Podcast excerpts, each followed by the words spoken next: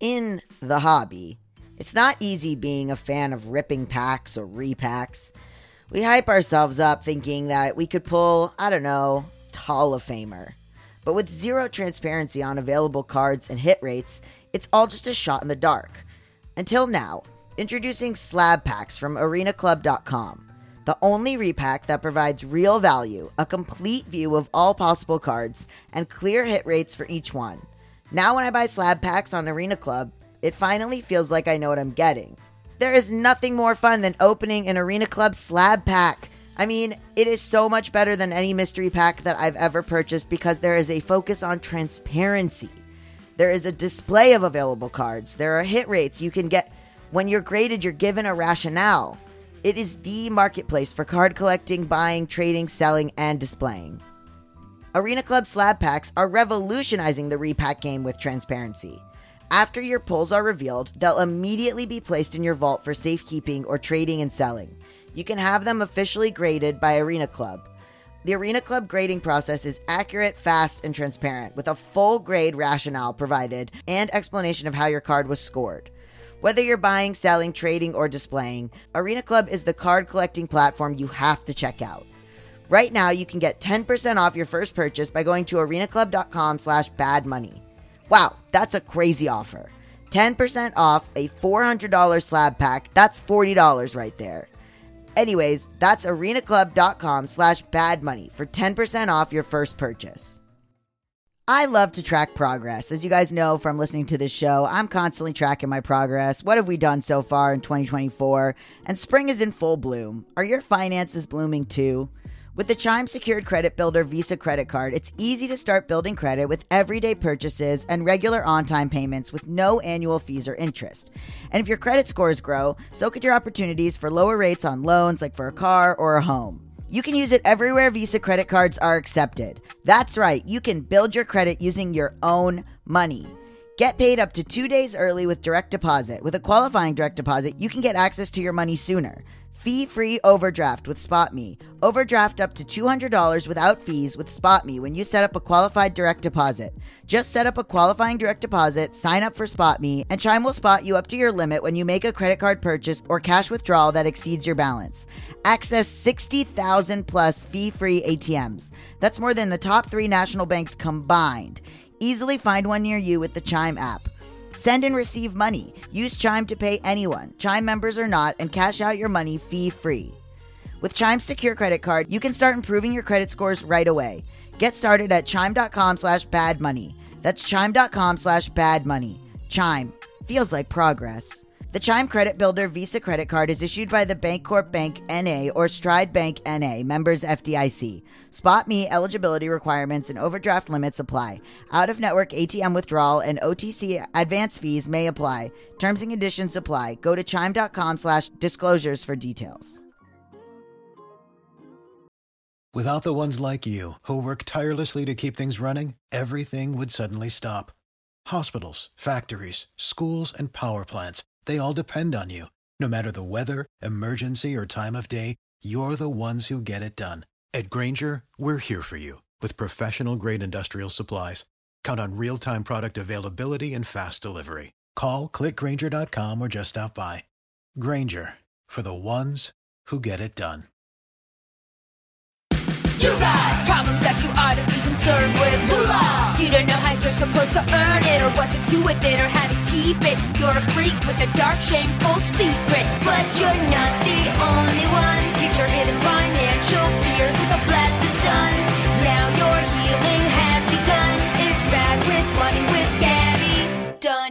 Hello, and welcome to this week's Bad with Money mailbag episode. I'm Gaby Dunn. This week I am joined by Mal Blum to react and respond to your messages and emails. Let's get Anyway. into it.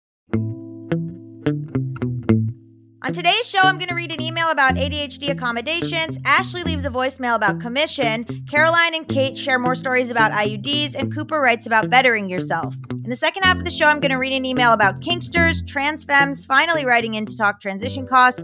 Lou writes in about trans gynos, trans banking replies, and a five star Apple review. How are you, Mal Blum? You don't have any instruments with you. No, it's it's a it's a down day. It's, It's a a- down mal day. You're like bones or no bones. Like they come Yeah. into the mailbag deciding what the mood is. No bones today. It's no bones. Everything feels bleak and pointless. Wow. I'm really happy for the energy you've brought to this show. no, it's a I good balance. change it. Do you No, want me no. to change it? I can change No. it. No. Oh my God. I'm changing you now. Okay. This is an email from Ariel. Okay. Okay. Do you say it Ariel or Ariel? I don't know. It's not my name. I say Ariel. Okay. Oh, it depends who it is. Yeah. Ariel in Hebrew is like lion of God. It's a very intense name. Damn. What does God need a lion for? Ask him. Her. Oh my God. Them. Whew, canceled. Okay. It's not real, so it doesn't matter. True. Hey, Gaby and Mal. I'm also Hi. a good in school, good at test style ADHD and wanted to offer Lily from the last mailbag some advice. First, empathy. Working in the medical field is also a fucked productivity system built on the expectation of unpaid overtime. I chose my specialty, pelvic floor PT, partly because it allowed me to see patients one on one rather than three per hour, but then I could never meet the productivity requirements, generally 40 to 50 patients per week. Since documentation took me longer than most, I was already working all week and all weekend just to keep up with my already insufficient, according to my employer, caseload. I was put on a PIP, Performance Improvement Plan, aka We're About to Fire You plan, Mm. and looked into accommodations. Second, what accommodations mean. Unfortunately, there's not a lot of guidance for reasonable accommodations in the workplace, and usually Mm. they won't agree to lower your productivity requirements, even though that's the thing that would actually work best. I would recommend asking for physical things that might help you focus longer. Private office, noise canceling headphones, mentor, body double, etc. I also found that I'm terrible at prioritization and having someone else set concrete priority and deadlines helps. Weirdly, having less time and more frequent deadlines helps me more than increased time. Spoiler alert, they didn't find any accommodations that would work in that location. I ended up quitting and starting my own clinic that would let me work the way I work naturally. Hope things go better for you. Ariel Win PT. I hope things also are going better for that other uh, writer caller. I think it was a letter. Did they Mhm. say that they were good in school? Uh Because yes, I believe they did. Okay, because it couldn't be me they're referring to. You got good grades, didn't you? I struggled. You didn't you It couldn't do the homework. Really depended. Yeah. Yeah. I got depended. such I got good grades in science and English and then in math nothing. Yeah. Actually, I got into it was weird because it was like, you know, classes that were like homework based, I would like Mhm. be getting horrible grades in. And then I would like do well in like AP English, you know? Right. So I did well in government. you should run for office. Oh, can you imagine? I know. but I Um, think I would be like Trump where they'd be like, "Well, what about this?" And I'd be like, "Okay. So what?" like put me in I jail hope- then. That's bad. You'd be like Trump? Yeah, because I feel like I would just be like, there's not like so okay. Like they'd be like, you did this thing, and I'd be like, all right, maybe I did. Oh my god, that's terrifying. Yeah, no, I apologize more than Trump. I don't think that guy's ever apologized once in his life. Exactly. Okay, so Ashley left a voice memo. So do you want to hear that? Sure. Hi, Gaby. Loved the episode about selling Sunset. It made me feel less shame about liking the show and helped me realize that maybe I like the show so much because for many years, I worked in commission based sales at a fancy department store. Commission based sales could absolutely be an entire episode. Influencers, real estate agents, and many retail workers make their earnings 100% off of commission. Folks are often shocked when I explain to them that returns absolutely hurt my final paycheck, something the company told us we were never to share with customers. Even if they purchased an outfit, head to toe, dress, handbag, shoes, makeup, jewelry, etc., for an event on a Friday, wore it all on Saturday, and returned it all on Monday, it would be docked from that day's sales. It also fostered an environment that was solely based on competition, so sharking sales, full fledged stockroom shouting matches, and other shady sales tactics were the norm. Trying to budget for regular expenses while having such a fluctuation in pay was always a challenge, but I hope maybe with this voice memo, more folks will learn how commission based sales actually work and have more compassion for retail workers in general.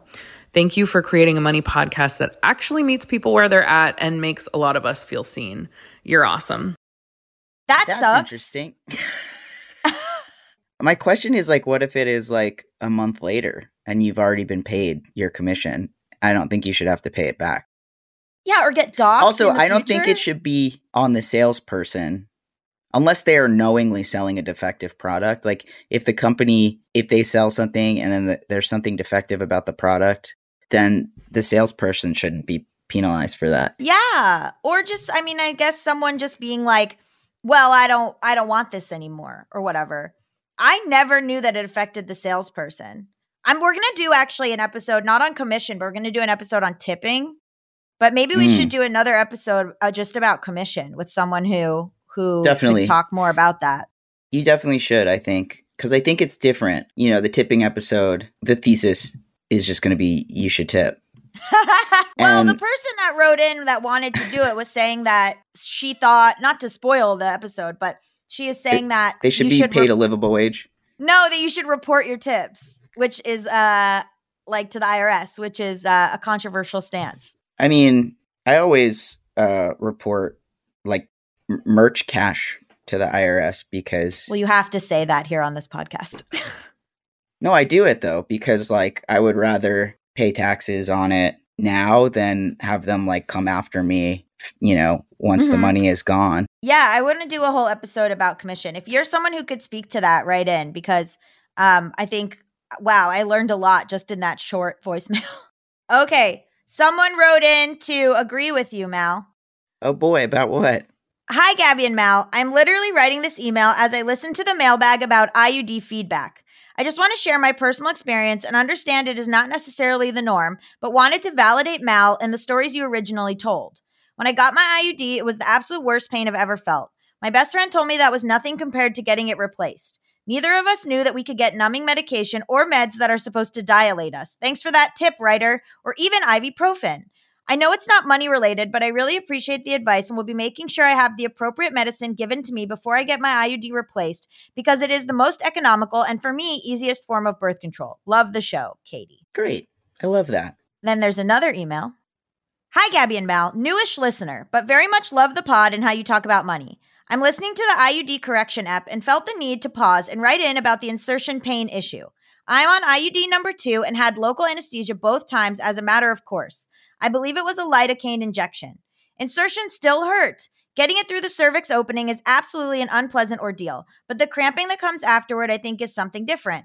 I'm not a doctor, etc., etc., and all these body parts are connected, but I don't think cervical numbing is going to stop uterine cramps, especially when it's a relatively short-lived anesthetic. I still spent my time on the table and on my partner's couch afterward thinking about the barbarities of gynecological care, the burden on bodies that can give birth, societal ills in general, and agree that it sucks and is tinged with systemic misogyny, even when your gyne is wearing a pin with her pronouns. I can imagine the pain of not having the anesthetic, and yes, it should always be offered, but I wouldn't double down on the idea that it's going to make it a painless experience. Still, my IUDs have been worth it. This one is hormonal, it's just fantastic to not have a period, not to mention the effectiveness. Anyway, Caroline. Wow, I love that uh, she, I love that her sign off is anyway, Caroline. It's a powerful move. Um, yeah. Yeah, I think, I mean, my assumption, and again, I'm not a doctor, I just play one on TV. Sure. Um, so everybody's vaginal canal is different, Ooh. right? And Yeah. so everybody's body is different. And so it it stands to reason that everybody's cervix would be different. And so probably dilating the cervix is more painful for some people than other people because it's probably more closed or smaller for I don't know. I don't know that yeah, for sure. yeah, yeah. I think Yeah. both experiences are valid. I think Definitely. I just want to say, and I and I am sorry, but I am someone who is scared of the process because of the pain. I, sorry, not sorry. That's my truth. You know, I do not want, do not want. I wouldn't be scared of the process. I would I would get one, but it doesn't matter because I'm neurotic and I make people with penises like jump inside of a condom before I was gonna say even four or five touch me on the condoms. arm.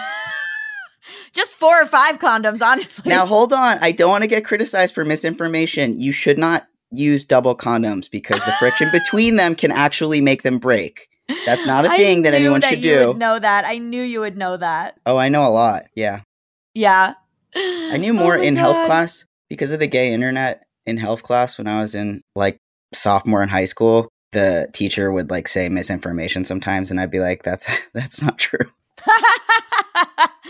I love I'd be like, that. when, it, when is this pamphlet from? Because I'm pretty sure that this isn't accurate anymore. And he was like, yeah, probably a long time ago. I love that. Oh my god, that's so funny. Okay. and yet I really didn't know how to use a condom until like five years ago. Where did you think it went?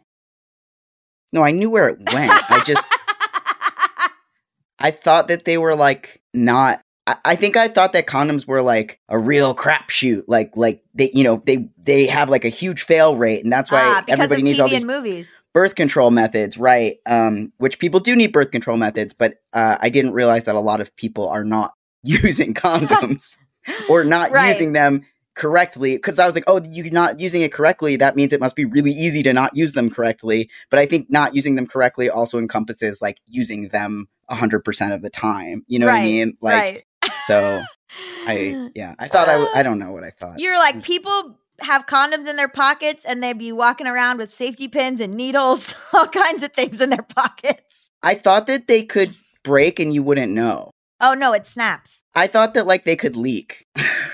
This is a this show For a off, really long time, I thought that like show's off the rails. Oh yeah, I- that it would leak out the bottom is what you thought? I don't know and I and and like in my in my mind I was like, do people like check them after to make sure there's no holes? And I was like, that sounds pretty gross. I, people probably don't do that. Like there was a long time where I like just didn't understand certain intricacies. You know, The American healthcare education system is so broken. Okay. some of us went to public school. Yeah.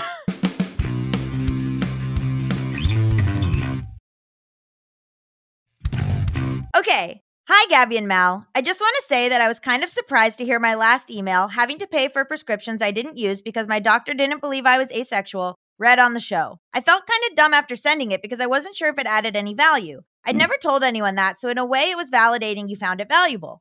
Okay, hope that wasn't cringe. Just wanted to say thank you for listening. I'm writing in again because I recently decided to get career counseling, and the cost and logistics of that kind of took me for a whirlwind. Mm. Basically, my take home pay is $29,138.16 a year. And there's Mm. no upward mobility at my current job. With crazy dreams of being able to own a home on my own, eat salmon semi regularly, three, have a PlayStation 5. I know I need more money, but I have no idea what kind of work I want to do or kind of work I'm good at. So I decided to try career counseling after a friend mentioned that was something her college offered. But on account of the fact that I'm not a post secondary student, career counseling has been pretty expensive for me. My first session cost $225, and there was an additional materials and assessment fee of $310.75, making $535.75 my running total. I actually had to call my bank and request that my credit limit be increased in order for the counseling place to be able to process the second payment. At the Mhm. time, my limit was $500. I was able to get 99% of the first charge covered by my insurance, but I'm only getting $31 off the second charge because I didn't lie when submitting the claim and stated that the assessment call was only 15 minutes long. I learned the hard way that the reason insurance asks you how long the counseling session was is so that they know how much or how little they will be deducting from your claim. Mm. The math of it all $255 minus $224 coverage equals 279.75. 279.75 plus 1 equals 280 plus 75 or 31. I don't know. Okay, I'm not mathing the math.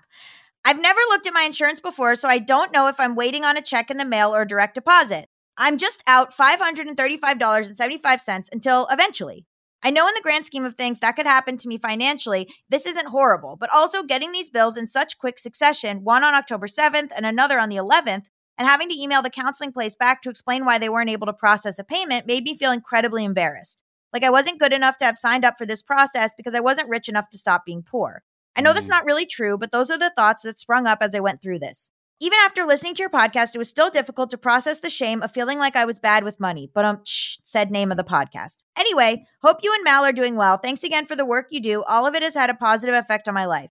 Wednesdays are honestly my favorite day of the week because that's when your podcasts release. Sincerely, Cooper She Her. Wow, I I love that your goals are own a home, eat salmon, play PlayStation 5. Now, careful with how much you eat the salmon because there is mercury to think about. Well, she said semi regularly. Yeah. Um, I think that those are great goals. You know why? Because they're specific. Mm-hmm. Um, you can break them up. You can chunk them into Mhm. smaller things to get there, and I think they're achievable for you. And you're gonna and you'll get there. they're more attainable than like, for example, be better, Right.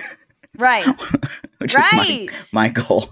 Right, Cooper. That's really true. That's really good. Yeah, rather than just, I think people should write down like specific goals, not just like, hey, stop fucking up, but like, what do you actually want? You want salmon? You want PlayStation 5? Yeah. and I love that for say. you. I think you and I should write down like specific goals. I've tried. I mean, all the ADHD stuff like tells you to try, and like it's. I'm not a good. I'm not good at goal setting. But maybe if they were goals like eat salmon and play PlayStation 5. Maybe I have no interest in either of those things. Well, obvi- what you you know what? Choose the salmon and PlayStation that belongs in your own heart. Yeah. You know, it's interesting. Like, it's like this, like, investment in yourself, right? Mhm. I get that because I feel like I've just been paying out of pocket for this stupid, expensive psychiatrist and um, Mhm. getting kind of nowhere with it. Uh, and it's just like, you know, you're, it feels bad. It feels bad to be like, well, I paid all this money and uh, my career has not been coached yet or whatever. But Right, you're not totally. a failure. It's just like everything costs money. And it and it, this is a dumbass world. I Um, agree. I took one of those career tests when I was in like seventh grade. You know, did your school make you do that? I don't think so. They made us take like these like aptitude tests to see what a good job for us would be. Oh, okay. Fun fact: mine said I was good with people, and so my ideal job would be something like a funeral director. Not lying, true story. Empathy? Because you have like empathy? I don't know. It didn't really explain, um, but it just that was my number one job. They found that you would be comforting to people, a comforting presence. yeah. Do you do you feel comforted by my presence? Well, I'm not dead. well, the funeral director doesn't generally have to comfort the dead body. You're right. Well, you know what? Actually, when I'm crying, you're very good. Oh, good. I don't Of- think I'm very good when other people are crying. I'm like, uh, Yeah. stop. No, I think you're fine. Well, thanks. Um, you say stop, but like in a nice way. You know what I mean?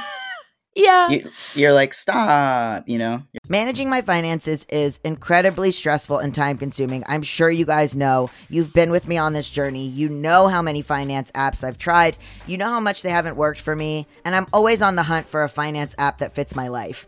And then I tried Monarch. It is so easy to use with powerful features, collaboration tools, intuitive design, personalization, constant product improvements. I really value an app that allows me to do all of this without confusion. And especially important to me is intuitive design and the ability to personalize, because clearly finance is not one size fits all. Did you know that money issues are a leading cause of divorce? Monarch, the top rated personal finance app, also has built in collaboration features so you can invite your partner at no extra cost. Together, you can see all your finances, collaborate on your budget, and get insights on your cash flow and recurring transactions.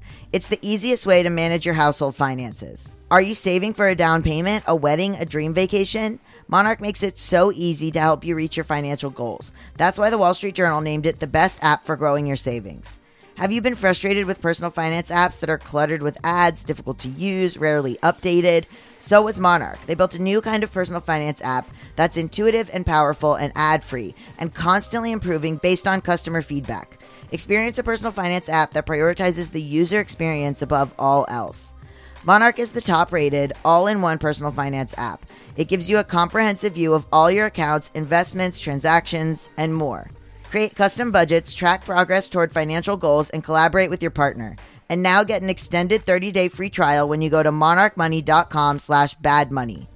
Unlike other personal finance apps, Monarch's simple, intuitive design makes it so easy to set up, customize, and use.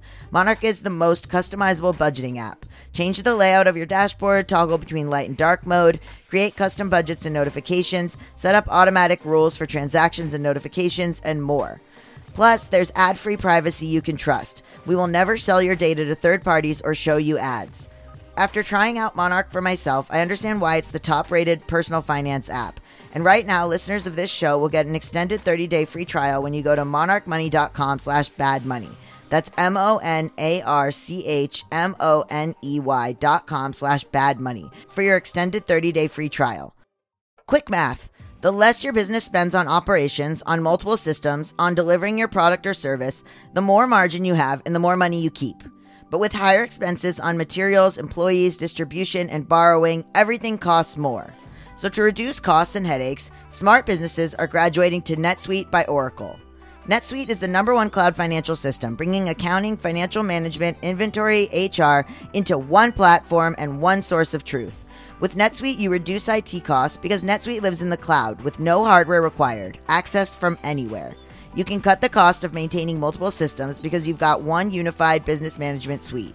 You improve efficiency by bringing all your major business processes into one platform, slashing manual tasks and errors. Over 37,000 companies have already made the move, so do the math and see how you'll profit with NetSuite. Everything is more expensive these days when you're running a business, and you would be wise to find proven ways to cut costs and boost performance at the same time. The fact that you are able to reduce your IT costs because NetSuite lives in the cloud is incredible. And the ability to access your cloud financial system from anywhere saves you so much time and stress. By popular demand, NetSuite has extended its one-of-a-kind flexible financing program for a few more weeks. Head to netsuite.com slash bad with money. netsuite.com slash bad with money netsuite.com slash bad with money. Shout out to Claritin for supporting this episode and providing us with samples. You guys know that I have had allergies for forever. I've had seasonal allergies since I was a kid.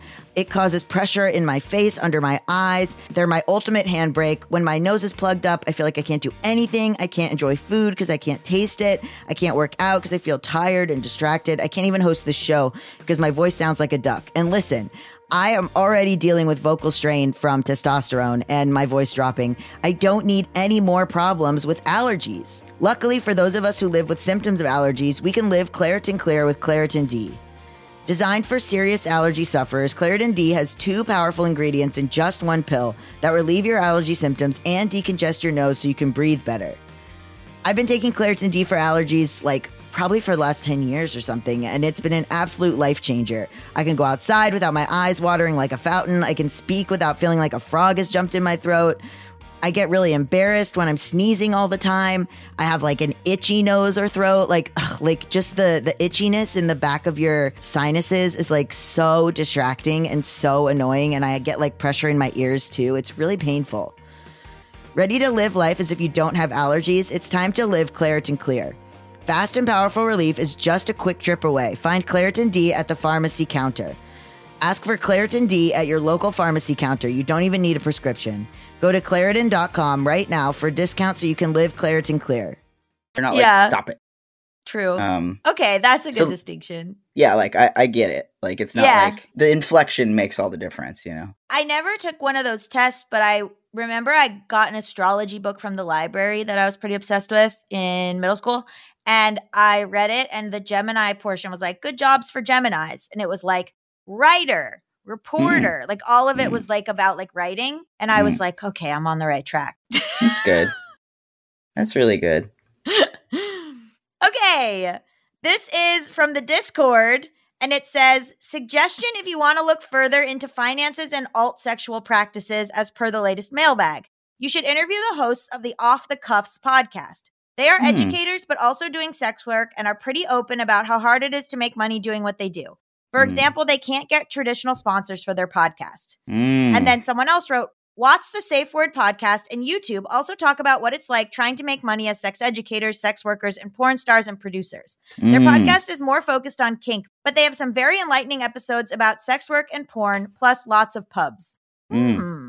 I think this is interesting that we lump all of these jobs in together because they're tangentially related to sex, but I think that there's like a huge economic disparity between all of those jobs and even which jobs within those jobs. Like the, I know some Mhm. people who do sex work who are incredibly rich from it, and I know some Mhm. people who are, you know, making ends meet, you know, and so Mhm. like and so you know, just because somebody is doing sex work or is a sex educator or like to me the only thing those things have in common is the stigma of sex but Mhm. those are all very different jobs you know That's a really good point. That's a really good point. Also, if you're a kinkster or like a swinger or into BDSM, that's Mhm. not necessarily sex work. So that's like different costs. right that's like having a kink is like on a consumer level the money that you're paying to engage in play parties and for Mhm. materials and whatever um and i and obviously like definitely probably is harder to get sponsors for a podcast that Mhm. has sexual content Mhm. um but yeah, I do I do think it's interesting. I think they're all you could probably do an episode on each different Totally. facet, you know. I definitely could. And I think we we did the sexy sex episode with uh Zachary Zane and Drew Gregory and Christina Tucker, but I could stand to do more for sure. Okay, here's an email from Lily. Hi Gaby and Mal. I wanted to start by saying I really loved your cost of transition episode. It was actually really inspiring and exciting to hear that many people are having a relatively easy time accessing essential resources like clothing, surgery, and hormones, since I've always viewed that access as something that feels difficult and overwhelming. However, I did want to bring up some additional points about how additional factors such as race, body size, and more can impact Mhm. the ease, cost, and timeline of transition. For example, there are some surgeons who refuse to perform top surgery on larger individuals, meaning anyone seeking that care may have to spend more time and money visiting more doctors or perhaps travel further. And while there are now many trans clothing exchanges which can help people access free or low cost gender affirming clothing, the number of options decrease as sizes increase, particularly Mhm. for trans femmes. On the Mhm. side of race, many examples of surgeries that surgeons share online are on white bodies. Yep. Many people want to know how surgeries will look on their own bodies, which Mhm. means trans POC may have fewer options for surgeons and again have to travel further or wait longer. Again, Mm-hmm. love the episode, and I appreciate that you acknowledged how you didn't get any responses from trans femmes. I'm also only just beginning to describe some of the access issues due to multiple identities, so I don't expect you to be able to cover them all either. Just wanted to point some out. Love the Mm. show, and I hope Mal plays some more weird money games again soon. Best Lily, they, she. yeah, we have Thank you so much. game. Oh, yeah, we have to play the finance game. Thank you so much, Lily. I really appreciate that. Like I said in the episode, we got no emails from trans feminine people, which is wild. I actually didn't listen to the episode. Uh sorry. Wow. so I didn't but I feel that those are all e- extremely uh, good points to bring up. I, until just now, had never considered that a top surgeon would say no to a fat person. Oh, it's like pretty common. You'll see people and and the thing about it is that often the way that I have seen it is in um like community groups and stuff, people being like I want to have surgery with this particular surgeon, but I have to lose this amount of weight. And like they're they're Wow. trying to like lose weight to do it. Because I think the surgeons tell them that like, you know, you're it, there's a risk to your recovery if you you know, a certain weight or whatever. Hmm. So it's like Hmm. another it's it kind of reminds me of doctors who like refuse to take on patients who are a certain size. You know, have you heard about that? I know, Aubrey and Gordon I mentioned that on um maintenance, maintenance phase. phase. Yeah. This is my own. This is my own bias. This is my own privilege. Like I'm just now, currently in Mhm. this moment, realizing that fat people might have harder access to uh trans surgeries. That is occurring to me now Yeah. in real time. yeah, cuz because they already have that barrier of access in in healthcare by way of being fat and then also the trans element adds another layer to it. And then if they're a person of color or if right. you know or specifically if they're if you're black in america Yeah. like that also is another barrier of care right. in terms of Also, you know what I'm realizing too? In all the times that I've like Googled top surgery results, I think I've only seen white people. i know I, i've had some friends who when they were trying to pick surgeons or whatever like they had to make sure to find surgeons or fi- find people personally in these community groups where it's like can i see your results on a body that looks more like my body you know Yeah. Or even on their websites, like thinking about Yeah. the websites for the surgeons I was looking at. Like, Yeah. I can't, I'm not remembering any black Yeah. people on those websites. yeah Lily, thank you. That taught me something literally right now. yay lily Here's an email from Ev. Hi, Gaby, and 50% Uh-oh. of Mal, since that's the chance this email is read when they are around. I'm Ev, pronounced as Evelyn, they, them. Longtime my listener. dead grandma It's your, it's your dead grandma writing in. Oh, Longtime shit. listener, first time emailer. As an AMAB person, I also noticed the ubiquity of trans masc folks in your recent Real Costs of Transitioning episode. TBH, it's still a great episode, which sparked some solidarity and helped me through a traumatic week. I began Wow. my transition and started presenting as trans femme about eight months ago, and I guess I thought this was too short for me to offer my two cents. LOL, also anxiety. Another factor is the privilege I have had as a PhD Mm. student at a top tier university. There's a queer health center on campus which provides both counseling and medical services. Since my university employer is also my health insurer, the staff scaffolds the process to minimum cost. This is a credit to the staff because the rest of the university is Paleolithic regender. Wow, I love Mhm. that. And the realities of the underlying system are still there. I recently started the process for electrolysis, much needed for what it's worth, which requires insurance pre approval. The campus insurance office requested letters from my doctors, but didn't tell me where to submit them. They don't even have a physical office on campus. After figuring out where to send them, I am now waiting for the approval, which has already taken a few weeks. So I haven't even reached the part where I have to pay for any care other than hormones. I've barely thought about surgery, except for that I will eventually need it. I mm. imagine that will cost a lot, so I should probably start saving, which should be fairly easy since my dad religiously listened to Dave Ramsey when I was little. Wow, a lot is oh no. a lot is happening here. uh, A lot is happening here. I also want to echo your naming of wardrobe as a cost of transition. I love skirts, rompers, jumpsuits, dresses, Mhm. etc., none of which is considered acceptable for men to wear, especially in academia where old white men are everywhere. So I Mhm. usually end up spending the same amount per week on clothes as I do on food so that I have a robust wardrobe that I feel good wearing. I honestly don't know when enough will be enough because my style and self image are changing constantly. Another added cost of my transition has been taking time off work to go to appointments or legal mm-hmm. proceedings. For example, I had to take a day off work to file the legal paperwork for my name and gender change in person. While I'm not paid hourly, I work in biology research where each day missed is a set of missed experiments that are just mm-hmm. delaying your stay in grad school and your transition to an even more thankless job before you can even think about becoming a professor. And I have mm, to spend energy to explain to my advisor and boss that my personal day is me going to the courthouse for totally normal reasons that don't involve illegal activity. Woo, sorry for the long email, Ev, they, them. Yay, Damn. thank you to another trans femme person for writing in. Evie. Ev, Um, Ev, Evie, Ev.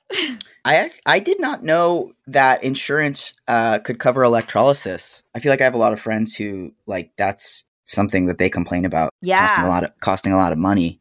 See, Ev, this is why we needed trans femme people to write in. Come on. Yeah. Also, wait, where Um, did she say she's based? Is it Mm, America? It seems like it because it's a PhD at a top tier university. I Mm. don't know. Just sometimes you can tell based on how they spell things. Uh, but yeah, I don't know. Also, be cool. Paleolithic. Describing something as Paleolithic is incredible, You have the exact image in your head of what it is, you know? right? It's like so evocative. Okay, here's an email from Lou. Hi, Gaby and Mal. I had a lot of thoughts in response to your recent mailbag episode, so hopefully I can articulate them all. First, I think it would be rad if y'all continued the conversation about the cost of transition with a trans friendly, experienced gynecologist. I have faith in your journalism skills to contact such a Hmm. person, and I think it would be a great way to answer the questions about IUDs you were discussing today and Mm. much more. I think this would be especially helpful since, as you noted, many of your listeners seem to be NBs who experience periods. I really Mm. hope you can make it happen. Yeah, God, Mm. the, the amount of transmasculine people who listen to this podcast is like, it's like a full circle. We know uh, at least one gynecological surgeon who is trans friendly, Dr. And- Liz Rubin. Dr. Liz, Liz Rubin. And I do peripherally know a trans gynecologist. Funny, there's a funny story about it though.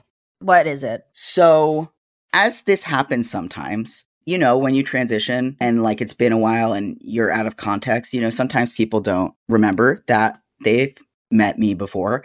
And Uh-huh. um, I kind of did that to this person in uh, the most embarrassing way possible. Did they Um, recognize your butthole? Nope. Uh, Okay, continue. I went to the gynecologist for an infection. Sure. um, and it was, I got a hot trans gynecologist. Uh, it was at a, a clinic in New York City at the time. And he examined me. He told me that I need to have plan B on hand. And then he left and whatever. And I, um, and he was kind of weird when I was like, nice to meet you. I didn't think anything of it. Uh, and then I got home and I told my roommate at the time about it. He said, wait, what was his name? And I said, blank. And Mhm. then my roommate was like, yeah, that was like our old roommate's really good friend. Like he's been to our house many times. like you you've had brunch with him. Like you definitely know him. Yeah. And I was like, oh good, the hot trans gynecologist who just examined the inside of my genitals. Uh is uh somebody that that I know. Okay. In that instance, don't you think that he should say, We know each other socially, you should see a different doctor? Oh, that's interesting. See, I always thought it was it, he was being ethical by not being like, yeah, we know each other. No, I think he should say, I don't Hmm. know, if you're a doctor, right in. I think that you should say, we know each other socially. Even if like if you're like a stand-up comic and you go to a gynecologist and the gynecologist like knows your work, they Yeah. should excuse themselves. That's what I Is that true? I don't Well, know. I, made I guess up. it's a matter of I don't know. I mean, I guess he he saw that I clearly didn't remember him. So maybe he was like, it's fine because they clearly don't remember me. I don't know what the rules are. I don't know I what don't this know. I don't know what it is, but I I don't, don't like it. Okay, I don't know. anyway, that's a very funny story. Okay. Anyway, we could contact him, get him on the show. No, he knows too much. Okay, next, I thought it was funny that you were so hard on the idea of transferring loans to parents or family members. I totaled my car in February of this year, and I had no idea how I would afford to replace it until I made a deal for an interest free loan with my uncle, who also happens to be my landlord. I've been Mm. paying him back in $200 installments in addition to my rent, and it's been a good deal for me. He's generally been very nice about it, saying that I can pay it back at whatever rate I want. What I found funny is that I had to put that generosity to the test this month as my finances were tighter than usual, and I'm working really hard to save for a hysterectomy. He didn't give me a hard time when I asked to skip this month's payment, and he didn't exactly seem thrilled about it, which is why I laughed when y'all joked about parents giving their children a hard time for buying shoes. I just bought winter boots, lol. While I realize that it's absolutely a privilege to have a family member help me in this way, I think it may be a good strategy for those who have the option. Yeah. Anyway, sorry if this was long winded. Love the podcast and thanks for interacting with your audience the way you do. Thanks, Lou, they, them. All right, Lou. All right. Let us know what your uncle says about your winter boots. If he notices them and is like, huh, are those new shoes? Interesting. Ah, okay. That's really funny. I imagine it's easier, you know, to sort of navigate taking a loan from somebody who's already your landlord. Like you're already sort of in that kind of a dynamic, you know? You're right. You're right. Okay, one last two last things. Trans banking. Hi, love the episode with Mal calling banks. I would be curious to see what the experience would be at a smaller local bank or credit union. Right. Also, if you haven't talked about local banks in general, that might be cool. My sense is that they can be a more ethical way of banking overall. Mm. Thanks. okay, can I say something about the trans banking episode? Yeah. I posted a little thing on TikTok about it. And Yeah. for some reason, multiple bankers like wanted to comment and be like banker here. Like there's no individual policies. We have to adhere to like federal rules and you have to get a new social security number and like all this stuff.